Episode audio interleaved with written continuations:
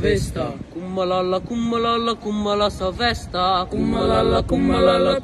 Sa vesta. Oh, no, no, no, no sa vesta. Oh, no, no, no, no sa vesta.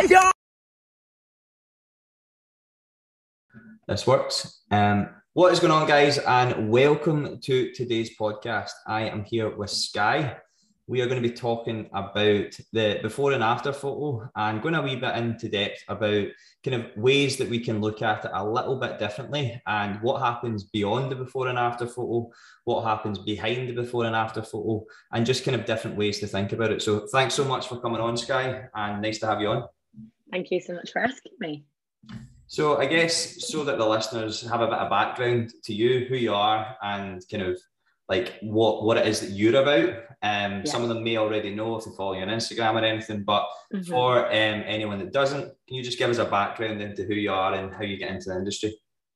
Yeah, of course. Um, so I have been a coach for I think it's like nearly seven years. It might even be longer than seven years. Um, it makes me feel so old when I say that. It doesn't feel like seven years. Do you ever feel like that? Like I still feel like oh, I'm quite quite new to to this industry, but yeah. seven years. Um, I've been coaching, and I started out as a personal trainer on the gym floor, um, and then kind of moved through personal training into management, mentoring other personal trainers and then I did my nutrition qualification with um, Mac Nutrition Uni. So I did that about three years ago. And that's kind of been what I focused on more the past few years is more the nutrition coaching side of things. But I guess people kind of know that when they come onto my page that, okay, or they, they meet me like, okay, she's a coach, she fe- coaches just females, mainly nutrition. Um, but actually before that, I was kind of the polar opposite to what I am now. I guess I didn't kind of have an interest in sports. I didn't have an interest in health and fitness at all. And actually, the reason I came into the industry or came into a more kind of healthful lifestyle wasn't the typical reason. I think a lot of people come into it maybe with like an aesthetic goal. Maybe they just want to get like a bit leaner or they want to lose weight, or want to get a bit fitter. Um, mine was actually like a bit of a health scare. Um, but it's got a bit of a funny story attached to it long story short, uh, I was a bit of a party girl, believe it or not, when I was younger. Um, and I just really did not take care of myself at all. I was very much more bothered about my social life and just kind of having fun. I was living abroad, working in Greece, um, and I ended up breaking my hip while I was abroad. Um, and I can't really pinpoint how I did it. I was on a kid's scooter at the time, uh, and I hit a drain and I just felt this like pain in my leg, and I was like, "What is that?" And I couldn't put any weight on it again. Um, so I went back to my apartment. I was like, "Wow, I think I've really done something really bad. Like, I don't, I don't think this is normal pain. I don't think I've just like, you know, jarred it or sprained it or something." Anyway, I end up um, staying about another week to see if it got better, and it didn't. So I flew home went to hospital and they're like, we're going to x-ray you. I know you're 21 years old. We don't think you would have broken anything. It's probably going to be muscular. Anyway, had an x-ray, completely broken my hip. My God. I yeah. felt weak as well. Yeah, yeah. yeah already like, started mm. to calcify. It already started to kind of repair itself. Oh yeah. So I like had to get taken onto the plane in a wheelchair and everything, and mom had to pick me up at the end. It was it was funny looking back. At the time I just remember being in so much pain but still in my head, I was like, oh, maybe I'm just trapped a nerve. It'll be fine. Um, but then I just got treated like this freak show. The doctors were like, how does a 21 year old break her hip? And it was basically down to the fact that I just was living such an unhealthy lifestyle. I had basically given myself osteoporosis at 21 and I had brittle bones. So they think that it's just kind of like wear and tear. And uh, just that little bit of kind of impact broke it. So then that was kind of like my uh, kick up the arse, shall we say? And I thought, you know what, you really need to sort your life out now. 21 years old and you've broken your hip. Yeah. And that's when I that was when I kind of got into, okay, right, let's start eating a bit better. Let's start going to the gym. Like I had no interest in kind of losing weight or anything like that. I didn't want to become like a power lifter. I literally was just like, what can I do to kind of make myself a little bit more robust, shall we say? Mm-hmm. Um, but then obviously you start exercising, you start eating well, and I just felt like a different person. I think when you're in that rut of eating processed food all the time, drinking alcohol all the time, not getting much sleep, you don't know how different you can feel because you've always kind of felt that way. Yeah. So when I started to kind of become healthier, and I was like, oh my God, I feel so much better. And that was the thing that kind of spurred me on. And a byproduct of that was I actually did, you know, end up gaining a bit of muscle, losing a bit of weight, and then came all the kind of compliments around that. Like, oh, you look so different, you look so healthy. Whether that's right or wrong is kind of a different conversation that we'll probably have later on. Yeah. Um, so that was when I thought, do you know what? If me, of all people, if I can do this and change my whole lifestyle and change all of my bad habits and, you know, feel as well as I do and perform and you know function as, as good as I do compared to what I did uh, six months a year ago then honestly I think that anyone can and, and I kind of want to be the person to help people do that. So that's when I went and did my personal training qualification went and worked in the gym um, and that was kind of the start of my foot into the industry really. And I think back then I I kind of was quite similar to what I am now. I was more about you know mental health physical health. It wasn't really about the way that people looked but the more I started working with people, the more I kind of found that people were just coming to me because they wanted to lose weight, lose weight, lose weight. Yeah. And it was always about how people looked. Yeah. Um, and that's when I kind of then went down the route of, okay, maybe I should try and set myself these goals. And I set myself goal of competing in bodybuilding. And then that's when the kind of problems came yeah. up for me personally. So that was kind of the start of my journey. Yeah, yeah. And I guess it goes to show like um because I, I don't know. You can you can let me know. But although you were you were drinking and and all that um, and not living a healthy lifestyle, you you weren't like massively overweight or anything like that. Then no. So I guess it shows you that even though someone isn't massively overweight, there's still huge health implications and complications if you're not looking after yourself. So just because outwardly you maybe don't look obese or anything like that, or whatever way you want to look at it, yeah. There could be a lot more going on and i think this is where i don't know if you have some clients and just like oh i just want it's not as if they've got so you have a couple of clients so i'll have clients that come to me and they've got really kind of poor habits or poor relationship with food and themselves. Yeah. Um, and as a result of that years of having that relationship they are quite overweight and it's something that we really need to, to battle as a longer period process. And then you have other clients that will come to you and they're maybe not, but they've still got that really poor relationship with food. But because they're maybe only a few kilos or a few, a few pounds overweight in, in the grand scheme of things, they think it's not that bad when actually internally they probably feel horrendous and their sleep's terrible and their, their recovery's terrible and they're just normalizing, as you say, that way that they feel. And then until they actually realize that they could feel so, so much better, they don't even think about it. And then one, they have to actually almost experience it. You almost have to come from a, a place of pain to to then almost be the catalyst to then start. You i think sometimes you need that or you need at least a new perspective. Yeah definitely. And that's a really good point because you know i don't think people would have looked at me before i you know when i was drinking all the time not eating very well i don't think people would have looked at me and gone she's unhealthy. Yeah. like she's sleep deprived. You know my markers of health were obviously horrific because I'd given myself brittle bones. And then I went to the other extreme of when I went through bodybuilding, I looked like, you know, our typical Fitspo now, looked like what you see on Instagram. You know, I was probably single digit body fat, had quite a lot of muscle, you know, looked it, quote unquote toned, was training all the time. People kind of glorified what I was doing. But again, I was just another end of extreme unhealthy. I wasn't sleeping. I was overtraining. I was under fueling. I'd lost my period. And again, you know, people looked at me and thought, wow, you know, I want to be like that.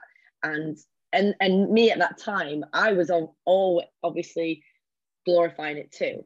And yeah. I wasn't really being as forthcoming about it. And that's kind of, you know, what I'm trying to undo now is not only the things that I have glorified or the things that I haven't been so upfront about, but what everybody else, not everybody, but a lot of people in our industry doing now is, you know, not being quite as honest as they should about what it's taken them to get to where they are now or what it takes them to maintain where they are now. So I think this is a really important message if anyone's listening is, you know, you you've seen all the movements that are going around now you've got health every size and all that and, and i do think parts of that is really great because you can't look at a body and know whether it's healthy or not you don't know the context of that person's lifestyle you know someone could be in a kind of bigger or overweight body and actually be quite healthy and have better habits than someone that could be in a more, you know, socially acceptable body that yeah. people think, oh, she must work out or eat well, and actually they're just running on fresh air. Do You know, so that's yeah. quite an important thing that I learned um, and have learned through through seven years of coaching different women. Yeah, I definitely think that's like I think a lot of the time as as like personal trainers, everyone, it's just it's dead interesting. Obviously, when I do the majority, not every single person that I get on as a coach or a PT, but the vast majority of them are, and I get them on for kind of different reasons. And uh, obviously, it's just good to to hear everyone's. Not that there's a good situation that happened to you, but at the same time, something good came out the other end of it. Yeah. Um, it's just good to hear someone, everyone's kind of journey. Everyone goes through that kind of journey, and like you have yeah. you have to accept the fact that and I guess that's something to do that can go on to your next point in terms of like the industry. Like we start looking at things about the way that the industry is. I think right now the industry is like a big a big kind of tagline for, for everyone is like 90 days or six weeks or eight weeks or whatever. And yeah. um, I, I, I make clear now, and I used to do the 90 day thing. I still make 90 day goals with my clients, but yeah. Um, I make clear from the get go the absolute minimum I'll ever work with anyone is six months. And that is because even though in 90 days' time you can really physically transform, there's a lot of mental aspects of it. The amount of times I personally and clients have personally rebounded, and then mentally yeah. that's affected them so much. Whether it's even, it might not even be through the capacity of bodybuilding or whatever. Like, whenever I've done photo shoots, that's when I've taken a massive rebound because of that huge shift. But even when people just lose a couple of stone to feel a bit better, there's a huge rebound again because yeah. as soon as you go from 100% tracking everything, doing this, this, and this, and then you drop it, it's that zero to 100 mentality. I was just literally just off the call about an hour ago with a client, and um, he was just he's just down, down, and he's just feeling as if he needs to pull back completely. And I said to him, "Listen, like you were operating at 100 percent. Couple of things changed that you could not control. Let's now operate at 60 percent for the next month and get comfortable with that. We we can't always just expect like everything to go really well or wait for a pocket of time where we need to push on and, and push like to, to then get the maximal fat loss result. There mm-hmm. is times, and I think that is really where you get that long term result, being able to push and pull back. In terms of the, the state of the industry, do you feel as if that's a potential problem? Yeah, definitely. I think right now, as opposed to when I first started, I think um, it was rife with things like that it was you know challenges cash challenges transformation photos um, I feel like bodybuilding was maybe more popular back then. I don't know. Maybe maybe I just don't move in those circles as much anymore. But you know, everything was about this kind of fitspo, this aesthetic look, and getting results as quick as you can. I feel like now we've kind of got these two different camps because now you've got all these kind of anti-diet people that are like, you know, you should not diet. If you diet, you're a victim of diet culture, and you know, making people feel guilty for wanting to change the way they look, which is just wrong. If you want to change the way you look, you have every right. It's mm-hmm. just you need to be doing it for the right reasons. So, you know, you've got this camp of like anti diet and, you know, health at every size, which I think aspects of that is great. And then at the other side, you've kind of got like the kind of bros, you know, all those kind of old school coaches that are still doing these 90 day or 60 day transformations and they're forcing people to get these huge transformation photos, but there's no aftercare after that. And it, it is like you said, it's so extreme that people kind of have nowhere else to go afterwards but to go downwards because they've got this extreme result from these extreme methods, but no one said to them, you know, this is not normal. This is how we're going to maintain results, or, you know, this is just for an end goal, a photo shoot or a bodybuilding show. What we then need to do is safely bring you out of this because where you are now is not sustainable. No one does that. So I kind of like dubbed myself as the coach that kind of picks up after other shit coaches because I have so many women come to me that are like, oh, my coach left me on 1100 calories and two hours of cardio a day and I can't stop binging at the weekend. I'm not sure what to do. And it's like, wow, why would you leave someone in that kind of situation? You know, you are supposed to be leaving people kind of better off than when you found them. Like if whether that's mentally whether that's with their relationship with food whether that's with their knowledge of training that doesn't have to mean you pick up a client and then six months later they look totally different. They don't have to. So i feel like you've got these two different camps and then there's no you know coaches like yourself and me and the, the other guys that we kind of were with um, at the mental health event a while ago you yeah. were weren't you Sylvester yeah yeah yeah yeah for a second God were you not there I got mixed um, up with somebody or something yeah yeah yeah but those kind of coaches, we're kind of sitting in the middle and it's not very sexy and it's not very exciting. I think sometimes we feel like we're being drowned out by these other two camps, but actually, like, we're going to be the ones that grow and move this industry forward, I think. Yeah, yeah, I, th- I think that's it in terms of like how the industry changes. Like, you need to have people challenging it, and I think sometimes yeah. people, and this is this is a big thing. It's maybe slightly off topic. I'll try and bring it back in quickly, but I think with, regards to the, the mental health side of things, like there's a, there's a big kind of debate where, um, and you've probably seen this when, when Dan done his presentation about like PT staying in their own lane, this and that. But I think there, there's a map like if, if it was all just about and like to quote James Smith, uh, a, fucking calorie deficit. If it was just all about that, then everyone would be walking about like six packs, feeling feeling great. It's there. There is so many. Yes, you, can't negate thermodynamics or calories in, calories out, but yeah. that doesn't matter. You, you need to look at other people's situations and things. And do you know, I've only started really being really empathetic in the last probably two years, right? Since I shut my gym. Um, because I've I've now got a desk job. Like I'm yeah. an online coach. I've got a desk job. I'm I'm due a, a baby, or we're due a baby in five weeks' time. Um, and congratulations. Can, thank you. And we can see the fact that, or I can see that now that firsthand the problems that clients have. So it's like um, someone posted something like this today. It's like obviously um, I, I get slightly triggered because like my, my program is called Live Leaner 23, the forgotten 23 hours. So it's around the fact that there's 23 hours past the gym or past the workout.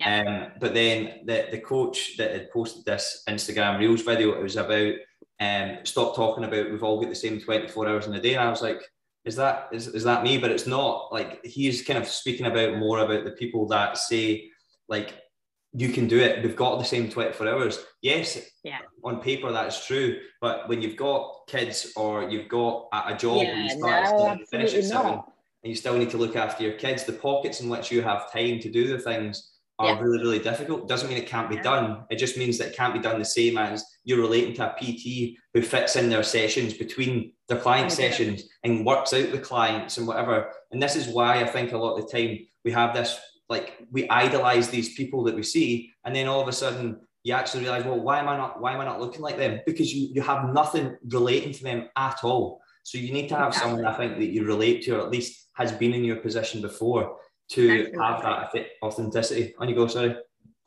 No, no, I just that's exactly it, and I, I guess that kind of goes ties in with like the bros of the industry because that is exactly what they're doing. They're just spitting out, you know, calories, spitting out the same training programs. They're not individualizing anything for anyone, and it does make people feel inadequate because they're like, well, you know, this client's smashing it. Well, that client's a 21 year old that's at uni that doesn't have a job, that doesn't have kids or any responsibilities yeah. and has time to cook all their own meals all day. I'm a 32 year old that has three children and has a full time job. And, you know, the two aren't comparable, but you're going to feel like you're the one that's a failure. And then the self sabotage comes in because, you know, well, they're doing it. Why can't I? Must be me. I must be broken. I'm always going to be X, Y, Z way. So, yeah, I think it's really important that the context is there. Um, yeah. Yeah. 100%. I definitely think that that's a, that's, a, that's a huge factor. And I think um, I would actually, we'll speak about it later. I think there is obviously a grey area there where people can yeah. go, well, I've got all these things and play victim a wee bit. Yeah. Um, rather than take ownership of the fact that, well, no, if no one else changes it, you're, you're, it's not going to change. So, yeah. Um, so yeah, so here we've got before and after photo. Um, some so for those that are listening versus watching, obviously this is the, the video part of it's just really from a uh, client lab. Um, the this that this podcast will just be up on uh, Apple or Spotify. Um, so for those that are just listening, which may be the majority of you, um, the before and after photo, there's there's two pictures here of, of Sky, both very different before and after photos. Um, one, are you like under 10% of your body fat and, and one of the ones there, like the third photo in? Um, yeah, that was that was about a week or so out from a bodybuilding show. Yeah, so you can see the, the kind of huge difference. So that, and then the other photo on the on the right hand side um, is just you looking um, obviously healthier, by no means um, overweight by any means. And then the in the left hand side, you've got a photo um, which you're kind of posing, leaning back a little bit, getting some Yeah. angles, and then one where you're kind of uh, like like kind of letting it all hang out, sort of thing. yeah, yeah, relax. And I think that that's kind of, I guess, showing the kind of like that Instagram versus reality sort of thing. yeah, Um, so, so yeah, in terms of the before and after photos, I think this is obviously the main topic. We've kind of veered off in tangent, but that's what podcasts are for, isn't it? Um, is the pros and cons of it. Like, obviously, we've kind of you've went we've went to the extremes in terms of like idolizing things or whatever, but like Mhm. there obviously can be pros to having that kind of metrics and accountability there for, for before and after photos. How do you feel as if it can be looked at differently if a coach or whatever is to still do before and after photos so that they get the result with their client? Yeah, that's a good question. Um, and I and I, I guess I'm not I'm not against before and afters, but we we've had this conversation before. I just think we as an industry need to stop using that as our sole selling point. That is not like that's not all our services. We're not just churning out before and afters. And as much as people think that's what they want to see, I don't think they really do. I think the problem is them is when you post a before and after, you are effectively saying that the before is bad, the Yeah. after is better.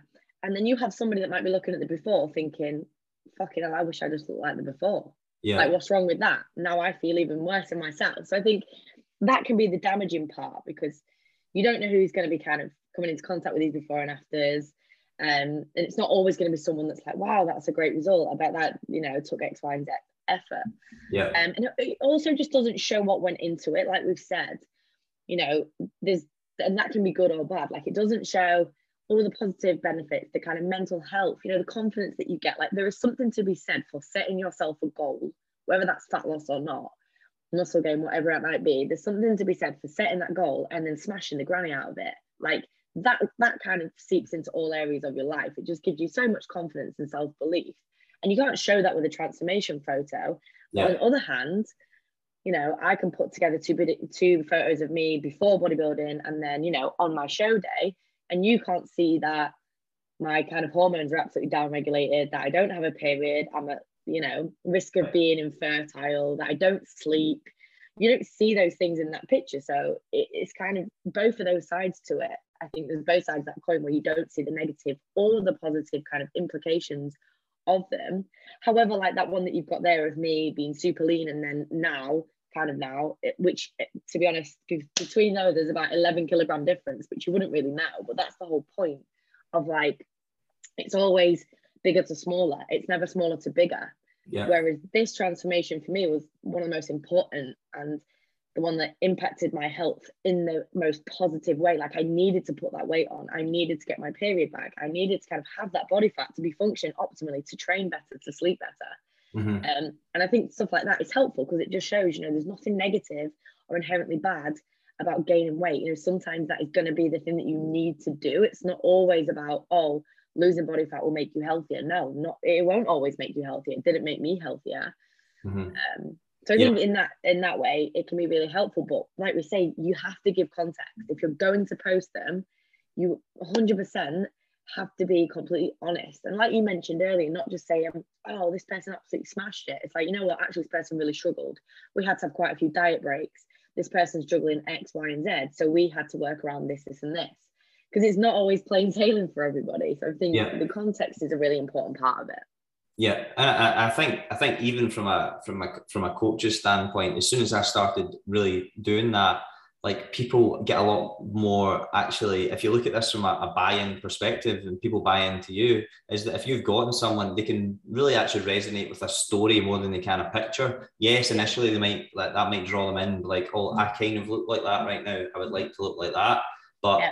then at least then they're seeing and i think you need to as well um, i'm sure i'm sure you do but I, at the start i kind of try my best to paint a picture of potentially the struggles that might happen and and things so that the clients are then almost foreseeing them coming and then you can then deal with them better rather than think oh my god i need to stop everything rather than like Yeah. because then it's just adjusting their perspective like we are going to come across hurdles that shouldn't Yeah. put you off starting though Yeah, definitely. And it's like you'll see them, you see them now. I get my clients message me a lot and they go, Can you just explain to me how and, and it'll say it'll have a picture of a girl typically and it'll say something like 1100 calories um, and she'll be maybe quite lean and then yeah.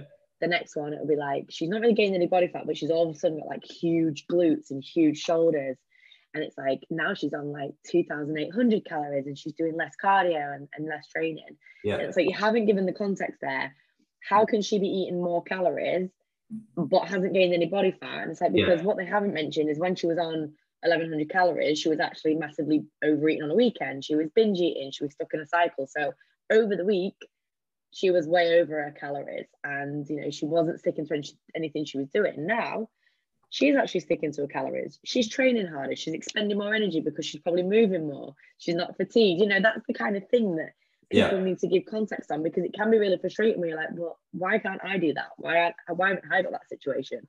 Yeah, yeah, I, th- I, think it's it's a really easy thing to start as well. Like even just blaming like oh my metabolism, this and that. Like yeah. yes, metabolic adaptation is a thing, but for the majority of people, it's not really going to be the case. It's more the fact that if you look at your weekends, you break stuff down. Um, it, it is the fact that you use like I use with my clients like a calorie bank account. So it means that if they've got something, say they've got a goal that, that is a few weeks away and they still want yeah. and get a wedding to go to, they don't freak out. They know yeah. that, that there can be some stuff there. But if you're if you're doing that to extreme, like anything, if you're doing it to extreme every single week, you as you say, you're in a cycle and yeah. that's where you're going to feel as if you're just constantly dieting and you're waiting for yeah. the weekend rather than having a bit more consistency with what you're doing for a, a, period of time and then you actually realize you can be on higher calories because the amount of times I give my clients the calories at the start like that's more I'm eating right now I'm like guarantee it's not yeah no it's not it's just that you're not sticking to what you're eating now and then I give you more calories and mentally you've got more food so you stick to it yeah yeah yeah and, there, yeah. and there's not as many kind of binges and stuff yeah I guess yeah. so next one was first-hand experience and client experience. Um, so, what would you say to a client who came uh, came on board and was inspired to join after uh, a before and after? Like, so they'd seen your before and after, or a before and after, and went, "I want to look like that." Like, what would be your kind of like? I'm sure you probably experienced something like that. What would be your approach to to them? Not to not to say to them, "Okay, that's not a goal." like how would you bring them round in terms of adjusting their perspective yeah i think it's a difficult one but if they've come to you and they are at the point that they they are like yeah okay i want to work with this person they obviously must have, must have some trust in you yeah. and they must respect your opinion. So i think it's just about using like so many open questions to just really pull out of them what it is that they really want because it won't be that they want to look like you and it won't be that they want that transformation. There's going to be something in the line that's deeper and i think you have to kind of dig into that. And also like it is our job to gauge their expectations and then reset them. Like you say without going yeah that's that's not going to happen it's giving context. It's like okay I've got this client that's managed to do this, but this is their lifestyle. You know, I've got this other client that's done it a bit slower. There's pros and cons. And, you know, we speak about 90 day challenges and not doing things to extreme. But you and I have had clients that do come to me and go, I want to get in and out as quick as I can. Like, I'm not bothered about dieting for six months. I want to do it in six weeks. And I've got a couple of kilos to lose. I'm not bothered about being a bit hungry and being a bit more strict and you know if you know that they've got a really good relationship with food they've potentially done it before you know you're not going to like psychologically harm them by putting them in a bit of a harsher deficit and making them work a bit harder and you know that you've got a plan to come out the, back, the, the other side of it yeah. there's no reason why you can't do a bit more of an aggressive kind of diet. Yeah. If you have someone that comes to you and goes right i want to lose 10 kilo six weeks let's do it and you know that they've yo-yo dieted for the past six months you know that they're not in a very good place with their body image they're not in a very good place in relationship with food you 100% know that's going to make it worse. Yeah. You have to kind of then have those conversations and it's it can be quite uncomfortable but it is important like you said not to go that's not going to happen. It's like let's make it more realistic because if you do it that way and you can go to another coach and try and do it that way you are going to suffer and it's going to be unnecessary. And the fact of the matter is if if they don't work with you and they go to another coach, that coach might potentially do something that does make it worse for them. So it's not about saying, no, don't do that, or that's stupid, that's unrealistic. It's going, okay, I'm hearing what you want and what you need, you know, but this would be my ideal way of doing it for you to protect all these other elements of health because it's not just about not even just physical and mental health, it's about other things, you know, their mm-hmm. financial health, it's about their social health, their economic health, all these other things that tie into how they relate to food and exercise. So, yeah, it's, it's a difficult one, but I think you have to be confident that they've come to you for a reason and you can help them. You just might need to show them a different route. Yeah, definitely. I, th- I think that's it. And I think um, when when you look at any sort of client, when whenever they come to you with, because you get the same stuff all the time, whether it's someone new or whatever, especially if you've been in the industry um, a, a decent period of time, it's something that you you come across and then you, you, you kind of almost learn better responses to it that aren't as reactive. So you're not as um, kind of almost saying no we're not doing that because then people get their back up a wee bit of that. It's more about as you say open-ended question asking yeah. them making them kind of realize. Uh, actually I had experienced this a, a, couple of weeks ago with a client we kind of started stuff off a wee bit slower but he's like mate I just I kind of just want to push I'm finding this all right and then I was just kind of apprehensive and I was like you know what let's just do it but I just want to make clear to you it might be a bit harder your energy might be a wee bit lower um, but we need a plan at the other end of it. And I just it's it's it's that as well. And but the only other the negative towards that is everything kind of is about the the physical transformation. So like yeah. is that affecting their it's hard that's where um, I think that my next one is like that grey area. Like there is a bit of a grey area there. Like could you even though it is only six, eight weeks that you're you're giving it a, a real push for, could you be like affecting because they're looking at the scales, they're looking at their body and every, every single week. You really need to have a solid structure in the way back out. Otherwise, it's it's kind of almost detrimental to do that. Yeah, and I think that's that's the kind of thing you know when we talked about what what are you measuring then? Because I think you've got to have both subjective objective. You've got to have those things of you know how are you sleeping? How you you know what's your mood like day to day? What's your stress levels like? But also there is going to have to be some form of measuring these other metrics like whether it's weighing. And i think this comes down to knowing the person in front of you getting as much information as possible but also for me letting them kind of decide sometimes. Yeah. and sometimes it's the wrong decision. And sometimes i had to say to my clients i really think we should stop waiting. Because look at this pattern that you're going through. And then they go ah yeah maybe you're right. Maybe i am kind of self-sabotaging because i'm not really i'm not able to remove the emotion from these fluctuations especially with female clients yeah and some of them i'll come into the consultation and say please don't make me weigh myself because other coaches have them i'm not going to make you do anything you don't want to do you know yeah. this is your decision how is your relationship with scales if you stepped on them tomorrow and they'd gone up what would be your reaction and then you gauge it from there so i think you can give them options the same as anything like this is this could be your training split how many days do you want to train? We can do this, this, or this. What do you think is realistic? I think a three day full body split. It can be the same with anything. What yeah. do you think you would like to use? Do you want to use photos? I don't need to see them. You can use them and put them together. I'm not going to post them anywhere. You know, that's the kind of thing.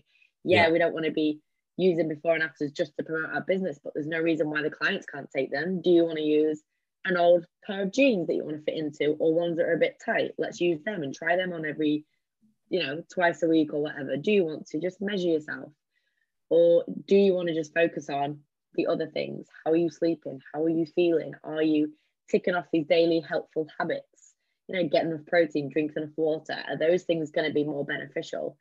And that, that's when it comes down to knowing the, the individual in front of you. Like, what is it that they want? Because some people are just like, I'm cool just knowing that I'm getting leaner and that's yeah. fine. And you'll know in check-ins week in, week out if you are potentially making things difficult for them or yeah. they're running into problems and you know actually i think this is going to damage their relationship with food or body image yeah and vice I, versa i think it's definitely as you say person dependent. Like i had a, I had a call last week i kind of get on stock call with, with a few clients um, in a small group. And one of them said and they all started nodding their heads. Uh, the one person that did say the other girl started nodding their heads. And it was that so I do uh, check-ins and stuff every week with a live check-in, but I don't do like metrics or anything. It's more to do with, and then at the end of the month, that's when we'll maybe do like photos or whatever. Um, and this particular client basically said that she didn't really do, she wasn't really doing the stuff to, to her, her best capacity over the first few days, maybe week.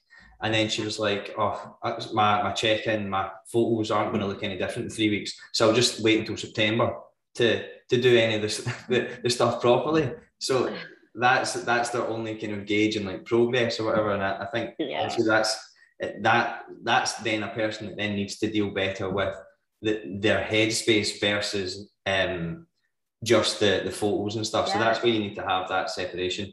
Definitely, and like you know, you can look at the research. People that kind of engage in exercise or try and engage in healthy habits ones that do it solely for appearance based reasons tend to have worse outcomes. There's got to be other things tied to it, you know, whether it's a performance goal, whether you're measuring their strength in the gym, you know, whether it's, you know, let's improve your deadlift or let's get a pull up or whatever it might be. Having some other goals, pardon me, not just metric goals that you're working towards that you know there are steps you've got to do to get there is going to keep you kind of engaged and adherent. If it's just about the way that you look and you, you don't think the way that you look is changing, of course you're not going to carry on. Why would you? Yeah, yeah, hundred percent, hundred percent. And I think um, as well, just lastly, there is obviously a grey area here with some clients. I think that they just don't do the the right things that you tell them to do, so they just don't do it a lot of that could come down to a million different reasons, limiting beliefs. Um, so they only do 50% of the thing because they only think they're only, they're, they don't actually believe they're going to get the results. So yeah. um, whether they think you can or you can't, you're right. You'll do those yeah. actions to, to put that in place. And I think um, sometimes they do just need to hear that, like if they were to actually do the stuff, and then even if they were to do the before and after photos, I or the progress photos, let's say every month, they would see the difference, especially the people that potentially have for instance, I have a client who's with an, another coach, and um, she got some really good habits with this coach, really good kind of, and um, she's vegan, so really good recipes and stuff. She learned how to live like a proper vegan lifestyle, but she made zero fat loss progress within a year.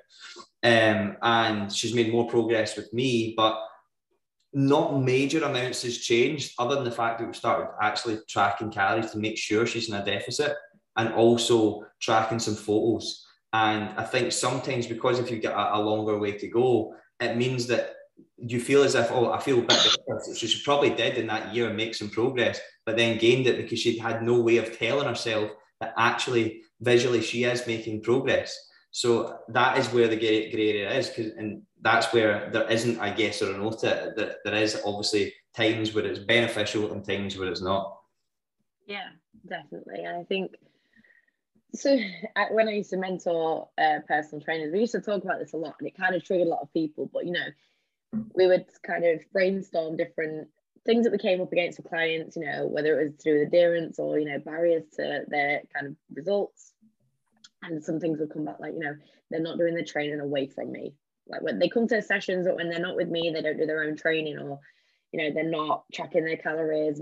They when they say they will, X, Y, and Z. And, and you know, a lot of the time it's on you as the coach. It's like because you're dictating at them. You're not, you're not, you know, you haven't sat down and gone, what do you think will be the right, you know, option? Let's plan together. You're telling someone to track calories that has no idea about energy balance, has no idea how to use my fitness pal, doesn't really spend much time on their phone, yet you want them to track calories. Or, you know, you've given someone a five day upper lower body split yeah. and they're not that confident in the gym and they don't have five days to train. Of course, they're not going to do the training away from you. They don't fucking like it. That's yeah. the kind of difference. You've got to sit down. Again, it comes back to being individual and go, okay, what is going to be realistic? What is your biggest barrier? Why are you not doing X, Y, and Z? Let's pick it apart. And, and it's just coming up with solutions to all those barriers and picking realistic things, not going, okay, here's 10 things, go away and implement them. It's like, okay, this week, focus on these two next yeah. week. Let's see if that sticks. Week after, is that still going? Cool. Let's focus on something else. And and that's kind of how I work with my clients. Is we do check in every week, and I have a video call with them every week, and it is very much just picking a couple of things, not overwhelming them, letting them kind of lead with it. Like, what do you realistically think you can implement out of these things that we need to improve, or you yeah. want to improve? And that's that's kind of where you have to go. Sometimes people just aren't ready to change, and that is on them and, yeah. we we can you know give them the tools and have the conversations but if they're not implementing it they're not implementing it but i think sometimes it's just again taking it back to the beginning, having that conversation and letting them almost lead with it. Like these are the things that I'm suggesting. These are different options, but what's going to be realistic for you? Do you think? And Yeah. giving them that autonomy. Yeah, hundred percent. It's you can't you can't force anyone to do it. Um, No. I, I spoke about this to my clients the other day. Uh, I don't know if you're familiar with it. Is is ego beliefs? Um, and you have the the parent, the adult, and the child. And Yeah.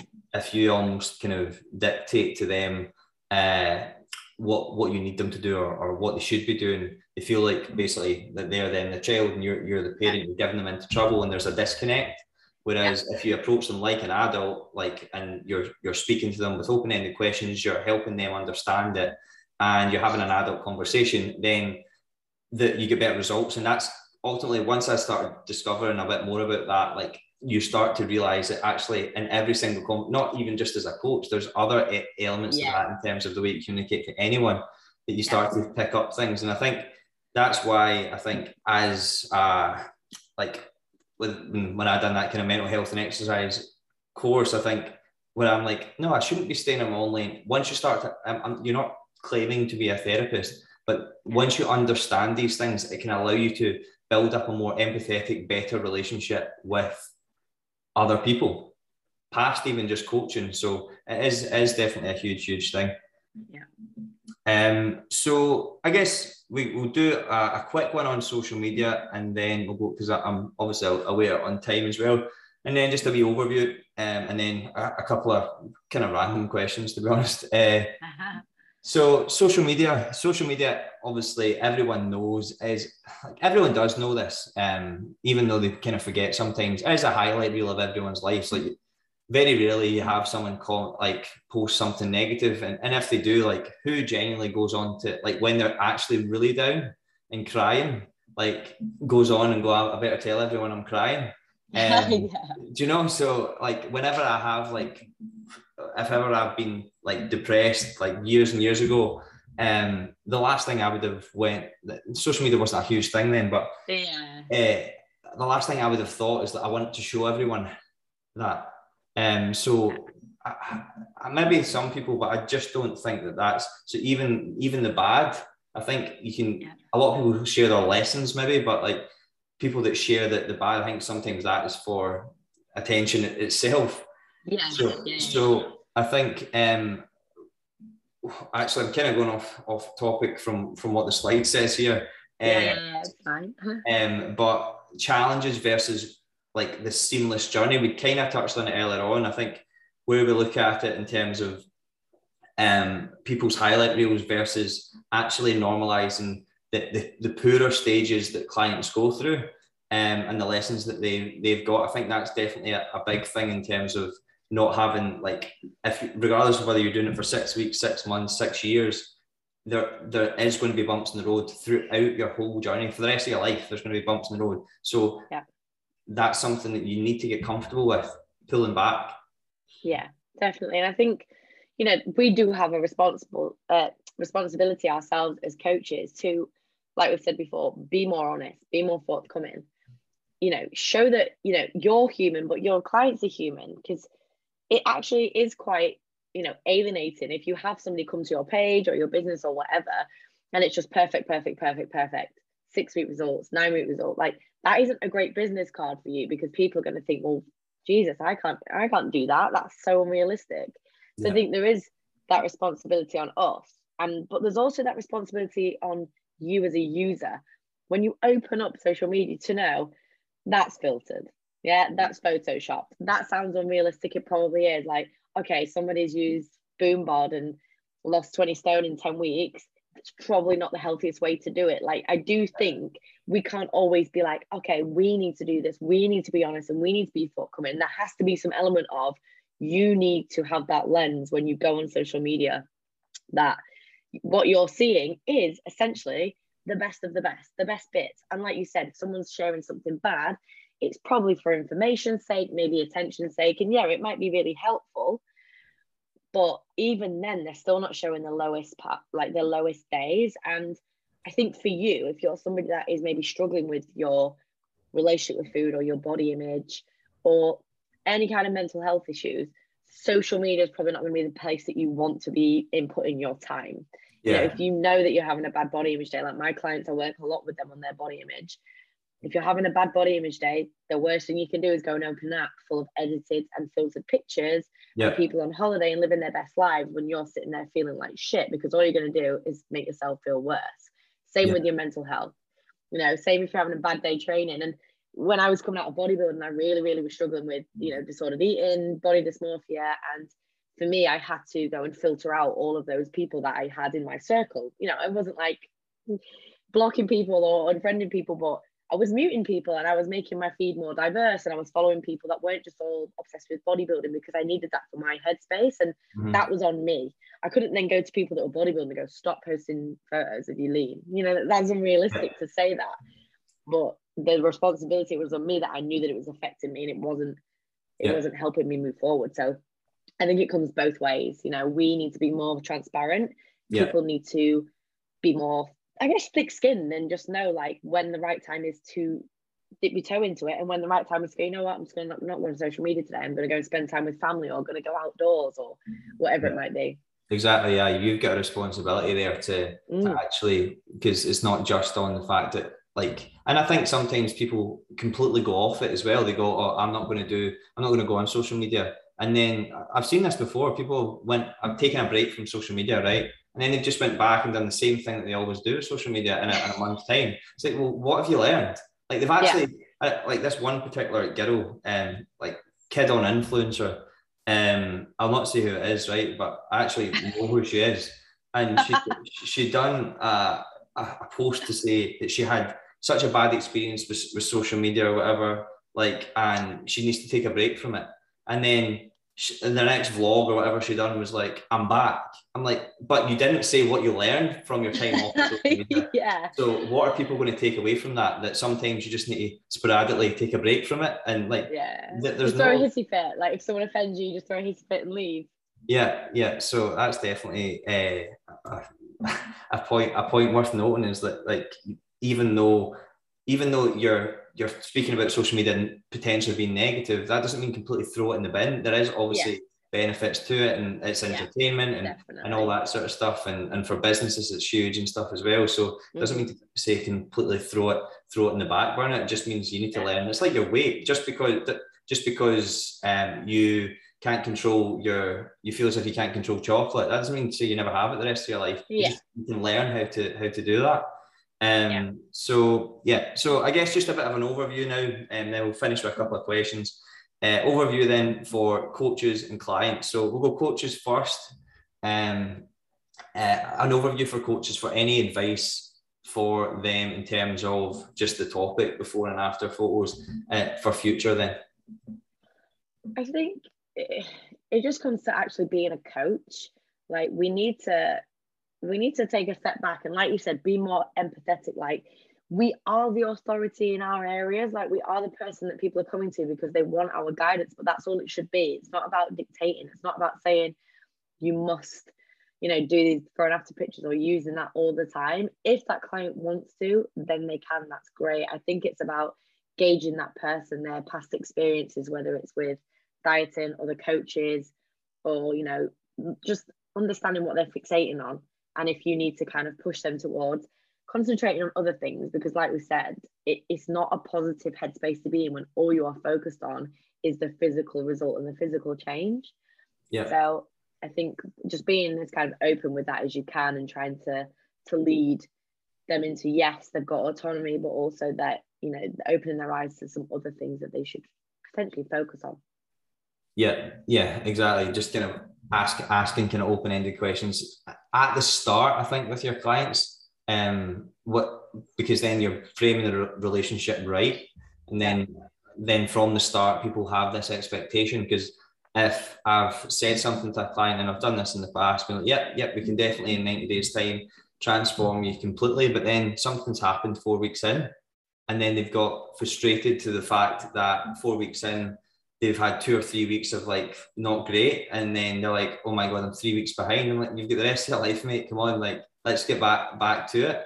So uh, it's more about that. Um, I think just Yeah. framing that to your clients as well. In terms of actual clients, so let's say for instance you've not got a coach Um, and then we'll, we'll say if you do have a coach. So if you've not got a coach, in terms of looking for a coach, when you look at influencers, people that you cannot relate to but maybe look fantastic on on the on Instagram or whatever, they may not be the coach for you. It doesn't mean to say they won't, but they may not be the coach for you because that relatability factor, they might be a bit of a drill sergeant, a dictator, and that's probably not what you need. So when you're actually, if you feel as if you've been going from gym to gym, coach to coach, probably you need to do a bit of digging to who you might resonate with, what are they about, and that's what you need to relate to, and that's kind of probably the coach for you. I guess if you do have a coach or you're, or you're one of my clients in terms of if you have been like focusing so much on um, the before and after photo, probably um, you need to maybe take a step back and think about what you actually want. Um, and a big thing I'm actually for my event on Saturday, my clients going to be speaking about the, the, seven steps of why, so people can actually figure out their yeah. their why and actually understand um, a wee bit more about that, so that they can relate to what they're actually getting out of bed for in the morning. It's not to get a six pack or it's not to lose five stone or whatever. That's maybe the byproduct of the, the other stuff. So anything else to add on that before I ask you some questions? I think I think that's everything you nailed it. I, the, the biggest kind of problem that I come up against, especially working with my kind of clientele with women that have, you know, bad body image issues, poor relationship with food, is that they come to me and they think that they need to just change the way that they look to improve all these other things. And that's not the case. And actually when they start with that you know they're making change from the wrong place. You're doing it for the wrong reason. You're doing it for this outside opinion this outside perspective or this societal expectation when actually you need to sit with yourself and figure out what is actually going to make you happy and what are you going to gain from doing that? You know if you are going to gain things in your life from changing the way you look or losing weight then great but if it's going to make you worse off then maybe you're better focusing on something else that isn't just that physical before and after. So I definitely think connecting with your why is a really important one. Yeah, 100%. And it doesn't happen overnight. I think no. that's something that's a bit of a reiteration. It changes all yeah. the time. But um, as long as you're comfortable with that. Uh, next, or lastly, uh, some questions. Um, so I'll probably I'll ask you the, the kind of usual guest questions, and then what a question my, one of my one of my clients had um, from the live on Monday. So usual guest questions. I'll stop the stop the share because her face is was freaking me out a bit uh, on the slides. Uh, so usual usual guest questions is first one is if you could give yourself advice um, before COVID hit and we went into lockdown and all this madness over the last year and a half to two years, what would you what would this what what would you tell previous Sky or would you do anything differently? I wouldn't do anything differently. No, I think um, for me personally, the whole COVID lockdown thing, it gave me a bit of a kick up the arse to do something that I was maybe a bit apprehensive to do. Mm-hmm. Um, at the time, I was in like my dream role. I was mentoring PTs, but that was um, just like a temporary role. We weren't, we weren't sure if it was going to stay. So we worked for Pure Gym and there were six of us going around the country. So then COVID hit and they ended our contracts, put us back into gym manager roles. And I knew that I didn't want to do that. Mm-hmm. But not having the opportunity to go back and know for sure that I didn't want to do that, I probably would have maybe stayed within a company or not not gone back to being self-employed when really that is what I did want to do.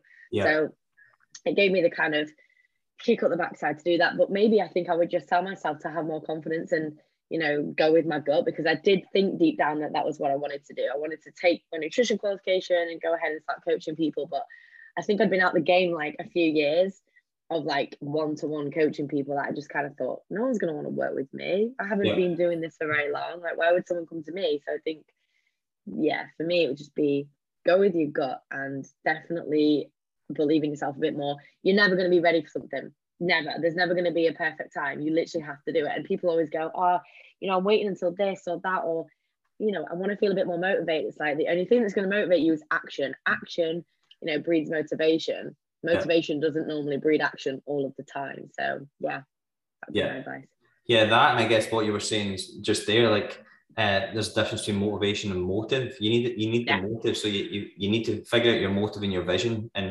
I think for you, obviously, the comfort was in staying within a job role versus yeah. kind of self-employed. and nothing changes within your comfort zone. So yeah, that's yeah. that's huge. Uh, last one's not as deep as that. Um, well, it depends which way you look at it. It's, it's pretty difficult. Um, if you were to only have three meals for the rest of your life, um, what would they be? You had you, could only eat them breakfast, lunch, and dinner. Right, breakfast is easy because I kind of have the same thing every day, but it's probably going to be like a bagel, avocado, and eggs because you've got everything there. I, to yeah. me, that is a balanced meal. Yeah. Um, and then lunch, I would probably go with mince pies. I absolutely love mince pies. I'm like low key obsessed. Um, and then dinner would probably be pizza because again, I feel like you can balance that one out quite well. You know, if you've got the right toppings. I'm checking on it. Yeah, yeah, bit of protein, carbohydrate, you got your cheese, you got your fat. I think I could survive off that. Yeah, interesting. I'm interested in the mince pie one to be fair. um, not I've not had that before. Um, okay, last question was from a client that mm-hmm. um was asking about menopause, and I know that's a, a um, kind of area that you're kind of pretty uh, confident in, and kind of I've taught and I've done, and I've been in one of the, the, the ones that you've kind of spoke at, so I thought it was a good opportunity to ask you it. Um, so the, the question was around um, protein intake with menopause, and is that something that she should be looking at? And also, she felt as if she wasn't um, making as much progress as she wanted, even though diet was pretty good. But then, obviously, on reflection, I, would said this to you. I went into MyFitnessPal. There's a few days unlogged and not very like. What would be your advice for for her from from both of those perspectives in terms of consistency and in terms of uh, menopause itself? Yeah, um, wicked. So yeah, menopause is a really difficult one um, because there is so much that kind of happens as a consequence in this change in our hormones, and there's so many different symptoms, and it can be very, very different woman to woman. Um, I think the key thing is I'm going to touch on the the kind of weight loss bit first. Is that I think a lot of women get it into their head that that's it.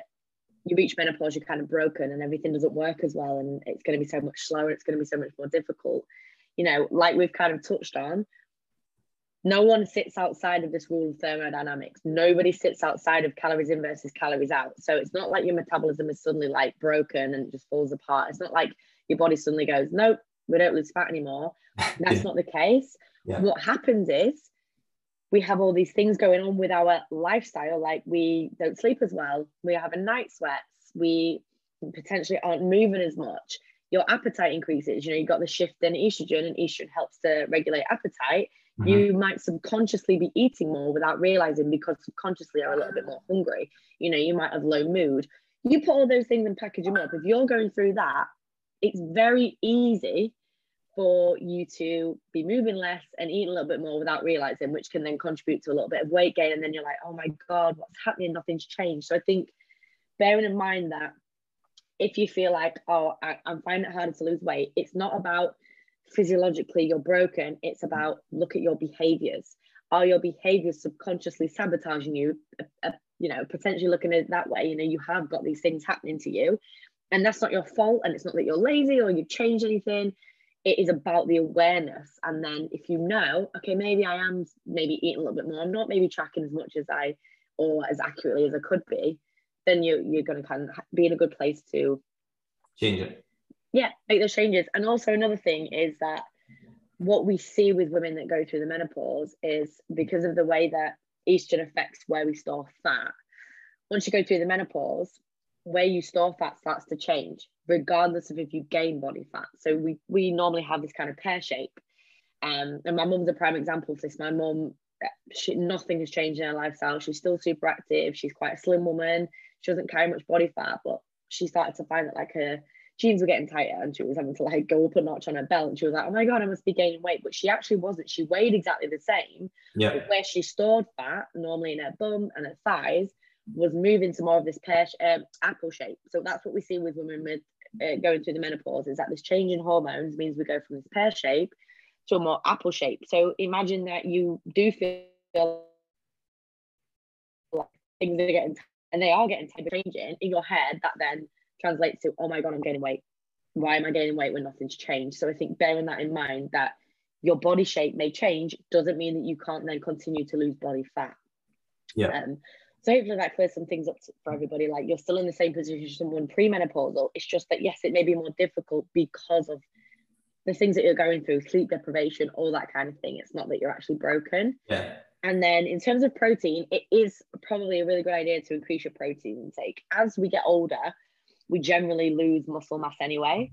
Yeah. So it is something that you want to think about anyway, just kind of increasing that protein intake to kind of offset some of that. But it just that menopause does speed up that process, you know, sarcopenia, that age related muscle loss. So yeah. you are going to want to go to the upper kind of end range, you know, something like two grams per kilogram um, is going to be a really good shout. And of course, again, with the whole appetite regulation, we know that protein helps with appetite and hunger. So that's going to be something else that is going to be really helpful for you. So yeah, yeah. she's bang on the money with the protein intake.